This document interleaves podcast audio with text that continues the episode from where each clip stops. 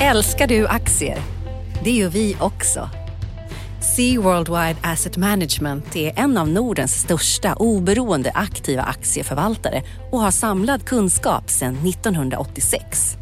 Ta del av vår kunskap på seaworldwide.se. Bokstaven C, worldwide.se.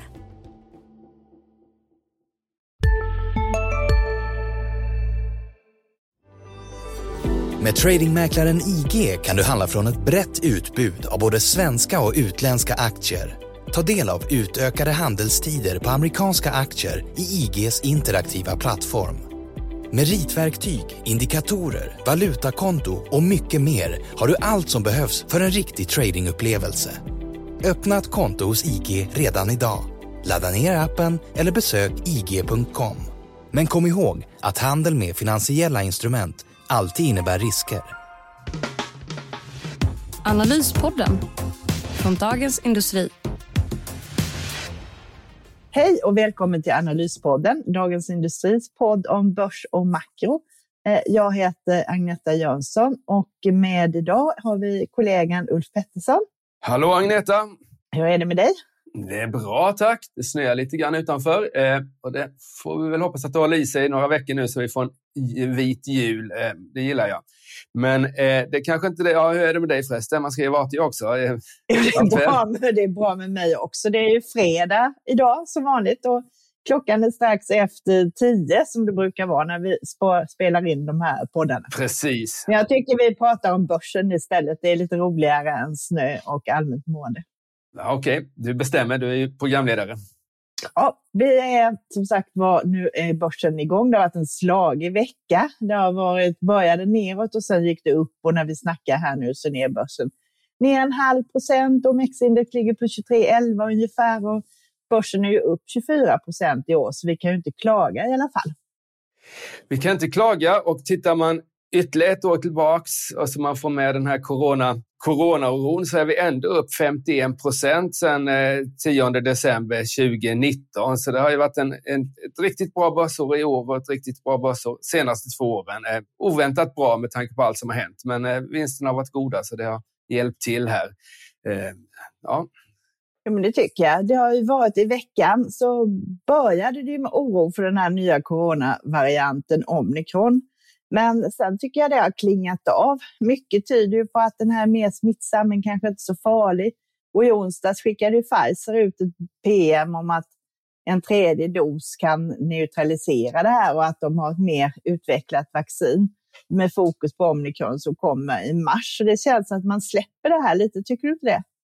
Jo, det gör man. Det har man gjort ganska tydligt. Vi har haft som du var inne på Agneta, en väldigt slagig handel. Vi var ju faktiskt ner, det var väl någon gång i förra veckan eller om det var förrförra, så var vi ner 4 en dag. Men sen så har vi haft sådana här 2% uppgångar ett par dagar i rad här i veckan. Så det har ju varit riktigt bra fart faktiskt på, på börsen. Och sen så, men jag håller med dig, eh, omikron, oron har lättat lite grann. Jag skulle inte säga att faran för alltid är över. Vi har ju ändå en, en det finns länder som, som fortsätter så att säga med sina, sina restriktioner. Danmark tar ju ganska hårda tag. Eh, här i Sverige så pratar vi om vaccinpass på, på tågresor och sånt där. Och man har väl även sagt att om det skulle bli mycket värre så kan det även gälla restauranger och sånt där. Så det är ju... Ja, det är lite som den här trenden med kanske de här störningarna i leveranskedjor eh, lite jobbigt att få tag i reservdelar och komponenter och sånt eh, kan fortsätta. Men det känns snarare som att det hela flyttas fram lite än att eh, det åker ner om man säger så. Ja, det gör det. Och den stora lättnaden var väl, alltså man blev ju ganska nervös när, det, när, när så att säga, Sydafrika kom här och den spridning som fanns då.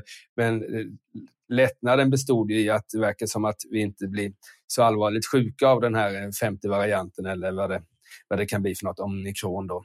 Eh, så det, det, det, är lite lättat. Utan nu tror jag det är fokus på Ja, det har varit mycket, mycket som har hänt den här veckan. Vi får ju prata om det förstås också. Men nu är det fokus på, på centralbankerna. Nästa vecka blir verkligen en centralbanksvecka. Och den här veckan har ju varit fokus på, på stora företagsaffärer och sådär. Och att eh, det är nu som eh, bolagen lättar på sina plånböcker. De har haft goda kassaflöden senaste året och då de har så att säga, eh, ja, började sälja från lagret och fick bra kassaflöde i början av pandemin och de använder man nu till att göra stora affärer på börsen. Det, är ju, det känns ju vettigt i och med det låga ränteläget och man har väntat lite på det här att det skulle eh, komma loss egentligen här, både med uppköp från börsen men även då stora affärer där bolag köper varandra. Vi hade ju Ericsson här om veckan och denna veckan har det varit eh, några riktigt stora grejer eh, faktiskt. Eh, inom mitt område så var det Securitas eh, som köpte Stanley Security för nästan 30 miljarder. Det kan man ju jämföra med att de själva har ett börsvärde på 49 miljarder, så att det är en stor affär. Och eh, det är ju ett bolag som har sitt ursprung. Du kommer ihåg det Ulf Niskaya som de knoppade av 2006 som hade sådana larm för företag och sådant. De var på börsen eh, i fem år och sen blev de 2011 uppköpta då utav det här Stanley Black Decker. De här som även gör borrmaskiner och massa saker, så det är ju mer utav ett konglomerat egentligen. Och då betalade de 6,5 miljard för det här. Eh, och eh, många reagerade på den här affären i onsdags då att eh, jaha, nu köper de det här för 30 miljarder som var värt 6,5 2011.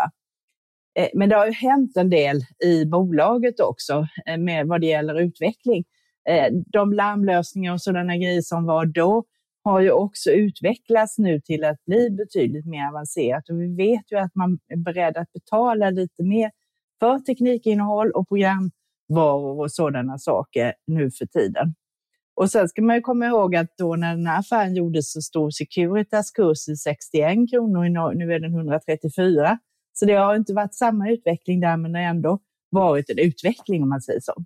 Ja, så är det. De har ju, och det sa ju eh, den nytillträdde, eller nytillträdde, men, men eh, vdn på eh, Securitas att direkt när han tillträdde så var det så att säga, hade han en stark vilja att försöka få tillbaka den i Skaja, alltså eh, Stanleys elektroniska säkerhetssystem.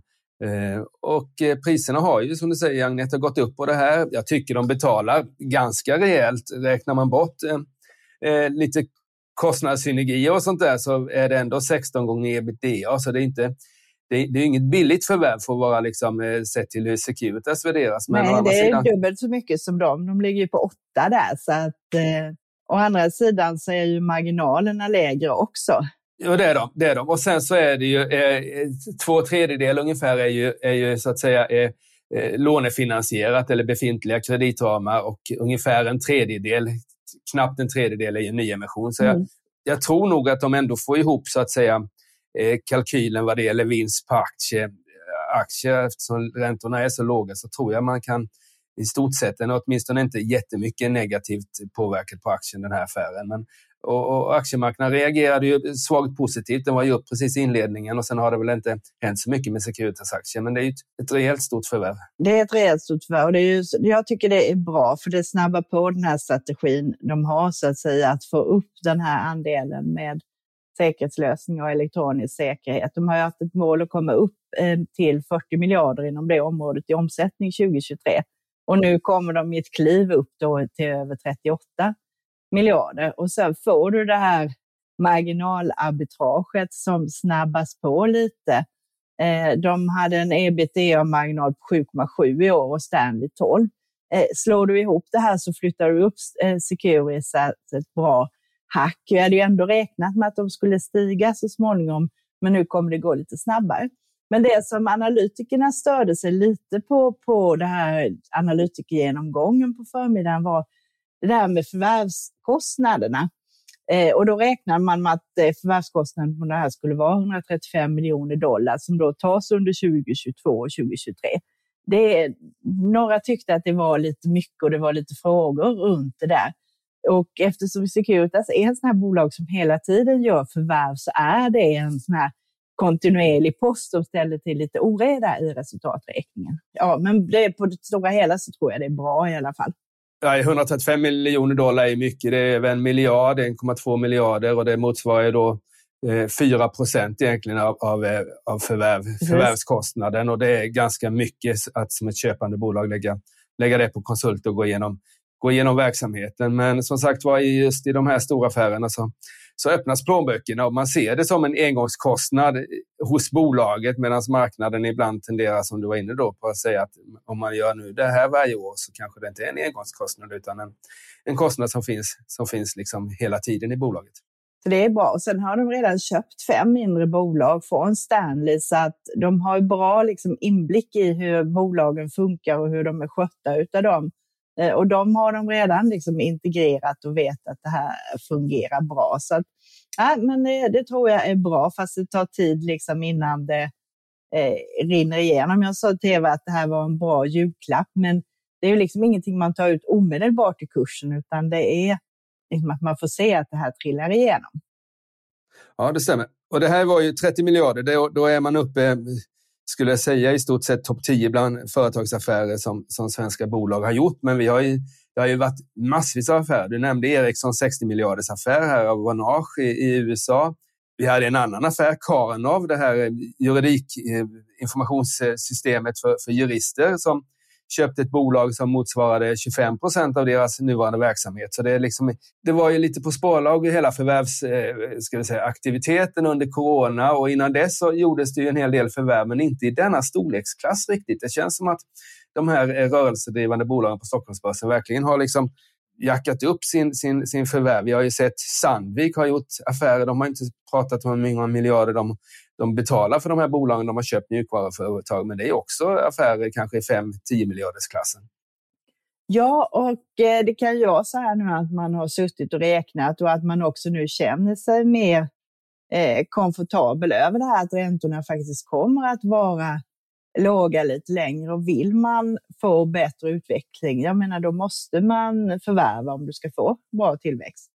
Ja, och det är det. Och nu tror jag att styrelse styrelseledamöterna i de här stora bolagen, de har sett de här compounderbolagen och även ska vi säga, rörelsedrivande bolag som var liksom först ute, Sinch exempelvis, och vilken fantastisk eh, utveckling de har fått vad det gäller på värderingen av bolaget. Och då, då tror jag att, att, så att säga, locket, locket av lite grann hos, hos många, många stora klassiska bolag här, att man har flyttat upp förvärvsagendan ganska högt upp i dagordningen och då, då blir det så här. Och man har sagt till vdn att aktivera sina ma planer och det, det kan mycket väl dyka upp mer sånt här. Just liksom i december innan, innan julledigheten så är det många som vill eh, closea dealar, så det är inte omöjligt att vi får se miljardaffärer även nästa och nästa, nästa vecka innan vi stänger året.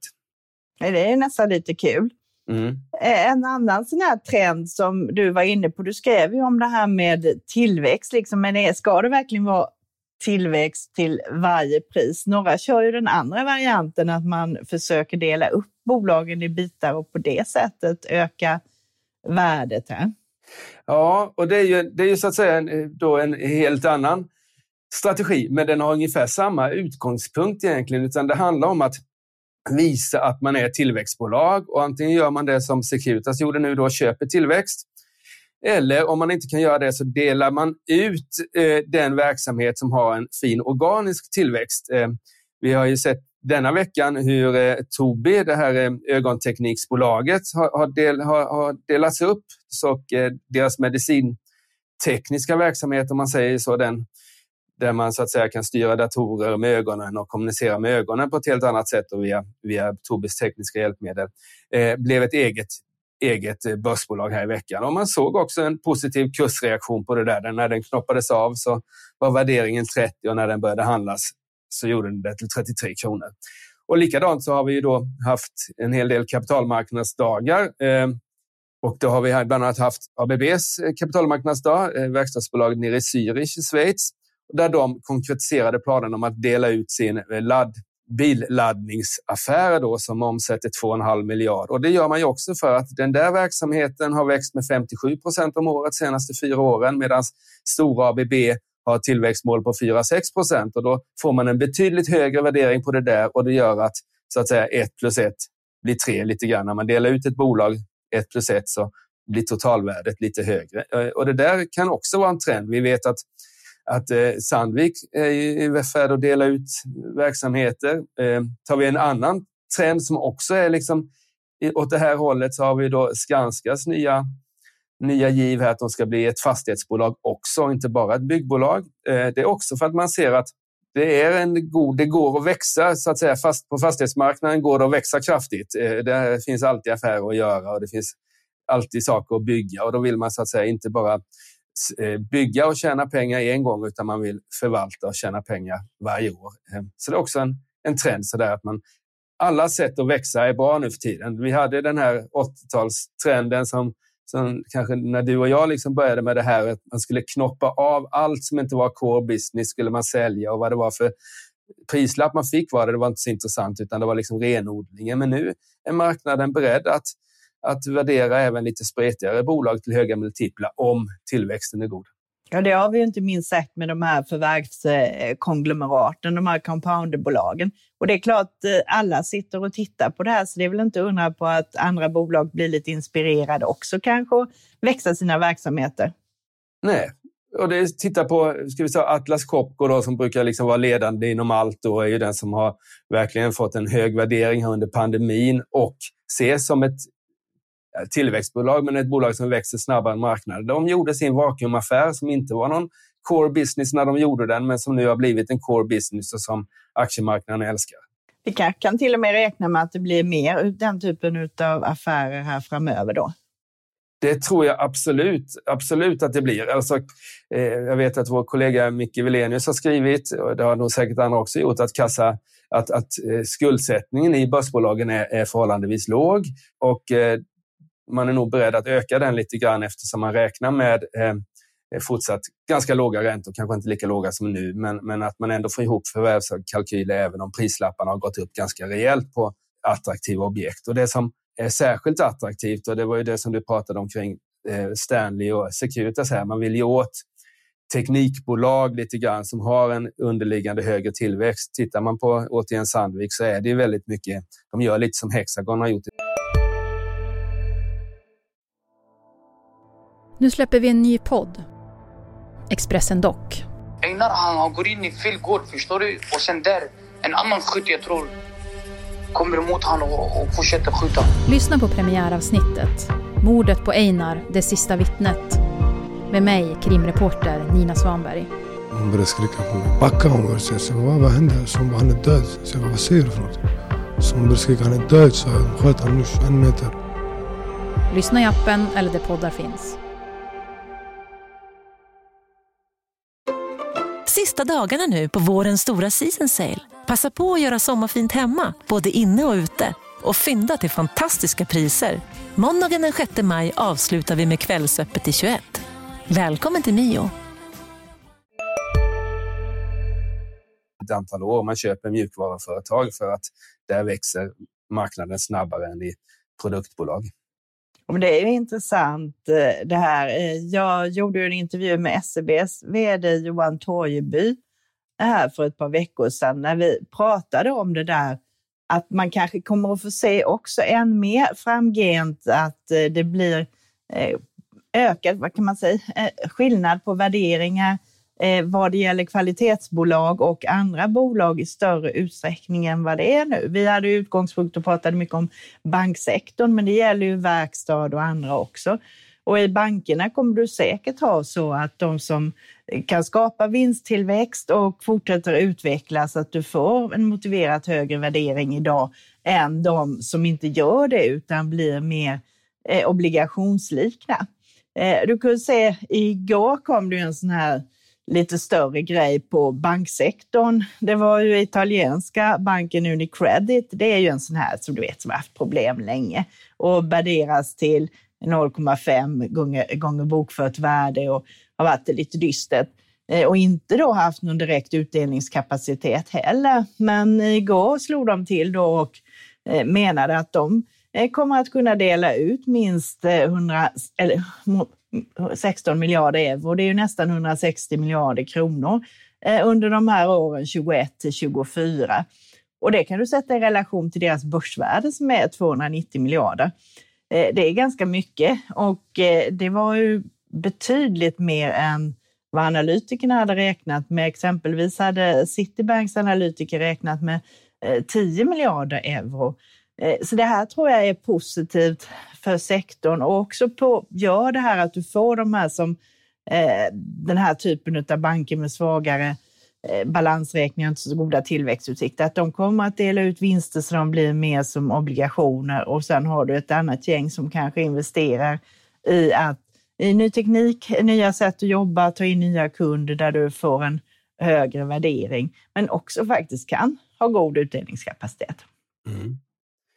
Eh, och bland de svenska bankerna, då var, går det redan nu peka ut vem som ska bli liksom tillväxtbanken och vem som ska bli obligationsbanken om man säger så där? Eller, är det lite, eller kommer, vi, kommer inte skillnaden bli så stora här i Sverige? Eller vad, vad kan man tänka sig våra framöver? Är ju, våra är ju i ganska bra form allihop. Om man säger så, jämför du med sydeuropeerna så är vi i fantastisk form hela gänget. Men eh, du har ju, eh, SEB har ju mer den här naturen av att vara en tillväxtbank med sin stora exponering mot företag och sådant som gör att det, det rör sig snabbare hos dem.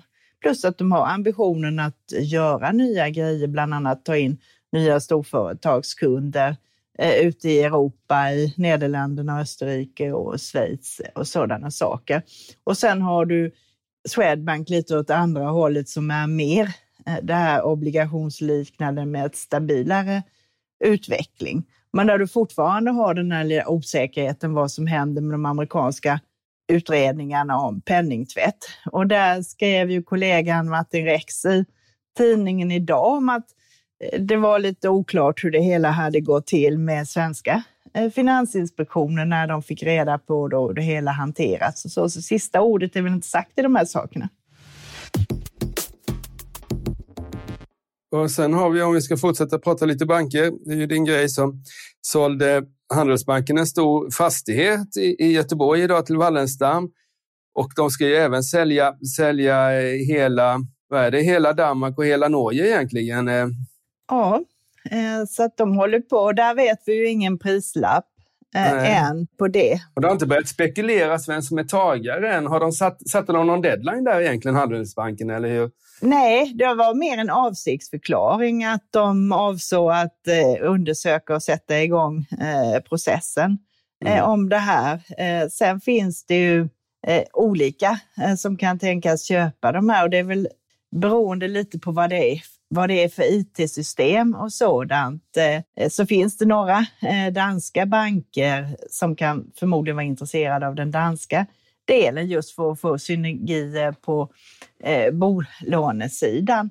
Så att det, det finns. Så att jag tror att det där delas upp, att någon tar Finland och någon tar eh, Danmark och att de danska handlar, hamnar hos någon av de här medelstora eh, danska bankerna. Så det tror jag. Och eh, andra har ju gjort så också. Om jag inte missminner mig så sålde eh, Nordea sitt huvudkontor på Hamngatan för några år sedan och SEB har också eh, sålt handels, sålt fastigheter. Så att det här är ju en del i den här omstöpningen av Handelsbanken som man håller på med just nu och startade där egentligen eh, våren 2019.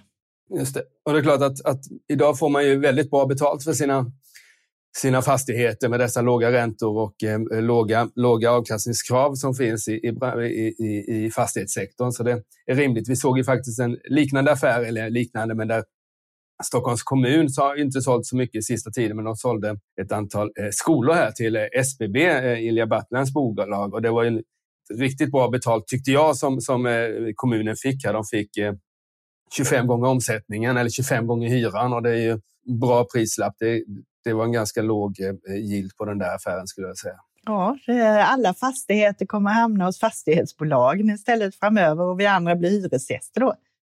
Ja, det ser ut som det om man, ska, om man som Ilja ska hitta fastigheter för 300 miljarder i värde här på några år. Så, eh, ja, han har ju redan börjat ganska bra, men han ska upp till 300 miljarder på, på några år här, så då, då krävs det många och stora affärer. Du, skrev, du kan väl säga lite om det här som du skrev om idag, tyckte jag var intressant, det här med hur värderingarna har ändrat sig på tillväxtbolag jämfört med säger, vanliga bolag då under de senaste åren. Det var väl ett litet varningstecken där? Va?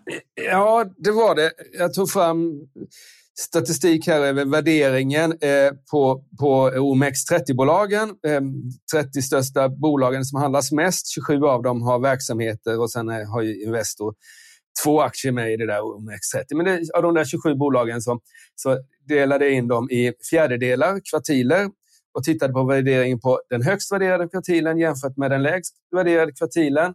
Och den brukar ligga på en 50-60 procents skillnad, alltså om man har ska vi säga, P tal på 16 på den övre så har man 10 på den lägre. Men nu är det faktiskt en värderingsskillnad på 100 procent och den så hög värderingsskillnad till tillväxtbolagens fördel har vi inte haft sedan år 2000. Eh, och eh, det har man ju märkt på börsen, det är fantastiskt. Eh, även om Evolution och Sinch och sånt där har gått dåligt de senaste månaderna så, så är det ju ändå en rejäl uppvärdering av tillväxtbolag vi har jämfört med ska vi säga, övriga bolag. Och det där på sikt, alltså på lång sikt ska man nog leta efter tillväxtbolag. Det brukar alltid gå bättre, men just i detta läge när värderingsskillnaden är på 20 högsta samtidigt som räntan börjar ticka uppåt nu. Nu har ju så att säga bröts ju ränteuppgången lite grann till följd av omikronvarianten här, men man kan väl räkna med att eh, långräntorna, framförallt i USA, kommer dra iväg och då kommer vi dra med oss de eh, svenska räntorna en del. Och då ska man ju inte äga tillväxtbolag eftersom räntekomponenten är jätteviktig för ett tillväxtbolags värdering eftersom vi adderar framtida vinster. Och när vi nu värdesberäknar dem till dagens aktiekurs så kommer de mycket sämre ut när räntan stiger. Så jag tycker att stigande räntor i kombination med eh, förhållandevis riktigt höga värderingar på tillväxtbolag gör att om jag hade varit en ska vi säga, long only-förvaltare så skulle jag ändå viktat om lite till, till låg P-talsbolagen för de är förhållandevis bill mycket billigare än vad de brukar vara i förhållande till stor, eh, tillväxtbolag. Så det där tycker jag någonting, en, en artikel som, ja, jag var ganska nöjd med den spaningen och vi får väl se om den håller också in i 2022. Här då. Precis, den kan du utveckla närmare och sen är det klart, sen beror det ju på hur mycket räntan stiger också. Får vi en kraftig räntehöjning så blir det ju riktigt problematiskt för tillväxtaktier. Det såg vi ju när amerikanska tioåringen drog iväg kraftigt i våras. Då blev det ju stökigt. Men får vi en mer medioker, vi säger om nu ligger den strax under 1,5 procent. Om vi kommer upp mot en 2 procent så tror jag att vi inte blir någon större dramatik. Nej, det, det, jag skulle säga att det, det är två ränteutvecklingens påverkan på börskurserna är ju två, alltså dels är ju liksom, ska vi säga, den absoluta nivån 1,5 eller 2. Det, det har ju viss påverkan, men jag skulle säga hastigheten, om vi skulle få ett uppställ från 1,50 till 2 fram till årsskiftet skulle det stöka till, men om det sker över ett halvår så är det inte lika farligt. Så det, det har du rätt i. Det är liksom takten som är nog är. Och där har vi, om vi ska prata lite om nästa vecka, så, är ju, så kan ju du och jag nästan ta julledigt som håller på med, på med börs och bolag och sådär. För eh, nästa vecka är verkligen våra makrokollegors stora vecka. Då. Eh, där har vi ju Fed, Fed-mötet på onsdag och ECB-möte på torsdag och lite sånt där. Eller vad är det som är på gång i nästa vecka och, och som är värt att hålla ögonen på, Agneta? Ja, men det är det. Det kommer ju vara mycket fokus på vad centralbankerna säger. Fed har ju redan sagt, eller eh, om det här om att inflationen kanske inte är så övergående som man tidigare trodde. Och det här. Så att, eh, där kommer man ju lyssna väldigt noga på vad som sägs. Eh, Norge kommer ju att höja sin ränta med stor sannolikhet. De började ju redan i september att höja eh, från 0 till 0,25 och de säger, sa då att det är troligt att de ska höja nu i december. Eh, om då inte det har ställt till det med den här omikron, för de har ju drabbats lite hårdare än vi och har lite mer restriktioner. Så att det är intressant att höra vad som sägs där. Eh, sen har vi en liten del grejer faktiskt på bolagsfronten. Eh, de som har ICA-aktier måste svara på budet på tisdag till exempel. Vi har Bonava som har kapitalmarknadsdag på tisdag. Eh, och sen har vi spanska Intex, kommer med rapport på onsdag och H&M kommer med sina försäljningssiffror då för deras fjärde kvartal som slutade här sista eh, november. Och det blev lite intressant att kolla på. Ja, det ska det bli. H&M har ju gått, är det storbolag som har gått sämst faktiskt, eh, OMX30 senaste tiden. Det var liksom marknaden uppskattade deras transformation här mot e-handel som eh, när pandemin så att säga tog fart. Men sen så senaste 6, 7, 8 månaderna så har det inte varit någon rolig utveckling och det vi får väl se, vi får ju inte några eh, resultatsiffror från H&M. det får vi däremot från Inditex, men visst blir det intressant att se, se försäljningsutvecklingen här, hur den har varit. Men sen tycker jag ändå att även om man är en börs, börsmänniska så måste man ju hålla koll på Fed här, eh, vad de säger. Och den här dotplotten eh, blir ordet för dagen då när, när eh, de olika eh, centralbanksledamöterna ska liksom peta in eh, vad räntan kommer vara de kommande tre åren. Och nu förväntar sig väl marknaden tre räntehöjningar. Det är en scenförändring som har skett på bara några månader. Ett tag så var det ingen som räknade med någon räntehöjning 2022. Nu räknar man med tre räntehöjningar. En del räknar med räntehöjningar redan i mars-april, de som är mest, mest högaktiga så att säga. Så det där, det där kommer nog påverka marknaden en hel del. Men hur, hur, i vilken riktning återstår att se. Ja, sen fortsätter det med fler kapitalmarknadsdagar. På torsdag har vi både Axfood och eh, Note. Och på fredag så är det ett bolag som heter Koala Life och jag blev jätteglad för jag tänkte nu har det kommit ett nytt försäkringsbolag. Det lät nästan som ett australiensiskt försäkringsbolag. Ja. Men det var det inte utan det är ett litet medicinteknikföretag. Men det är de som är sugna på det kan passa på att lyssna på deras presentation. Precis, eh, eh, och det har ju då, de har ganska mycket aktieägare för de, de, eh, de tog över börsplatsen kan man väl nästan säga, eh, i alla fall blev det så i praktiken, eh, eh från R&B klädbolaget.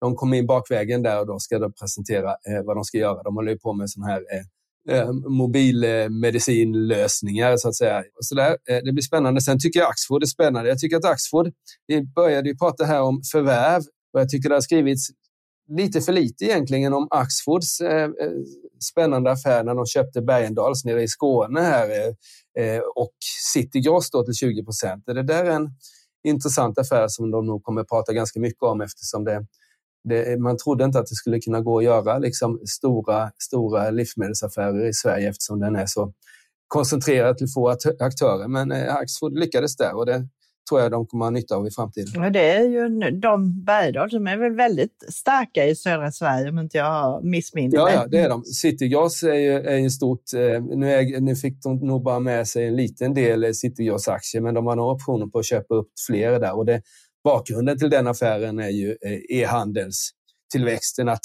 att om Bergendal skulle köra igång en egen e-handel så hade det blivit dyrt och då är det bättre att, så att säga, samordna det där genom att gå ihop med, gå ihop med Axfood.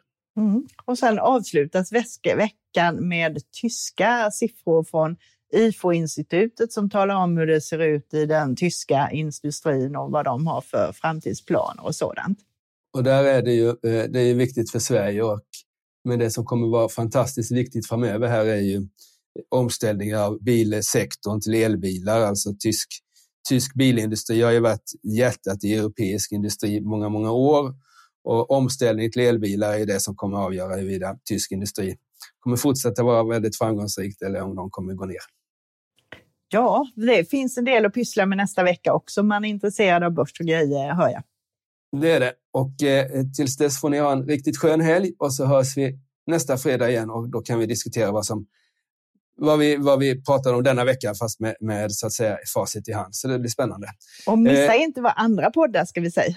Eh, Precis, och de har ju du superkoll på Agneta. Det är Digitalpodden och sen har vi en relativt ny podd som heter Ledarpodden som vår ledarredaktion gör som startade i höst och sen har vi ett färskt avsnitt av Makrorådet som kom ut i förrgår och sen har vi Smarta pengar och den dagliga podden Morgonkoll. Perfekt, eh, då har ni att göra hela helgen. Eh, ta det lugnt så ses vi igen nästa fredag. Tack ska ni ha. Hej då. Hej. Med tradingmäklaren IG kan du handla från ett brett utbud av både svenska och utländska aktier. Ta del av utökade handelstider på amerikanska aktier i IGs interaktiva plattform. Med ritverktyg, indikatorer, valutakonto och mycket mer har du allt som behövs för en riktig tradingupplevelse. Öppna ett konto hos IG redan idag. Ladda ner appen eller besök ig.com. Men kom ihåg att handel med finansiella instrument alltid innebär risker. Analyspodden från Dagens Industri. Programmet redigerades av Umami Produktion. Ansvarig utgivare Peter Fellman.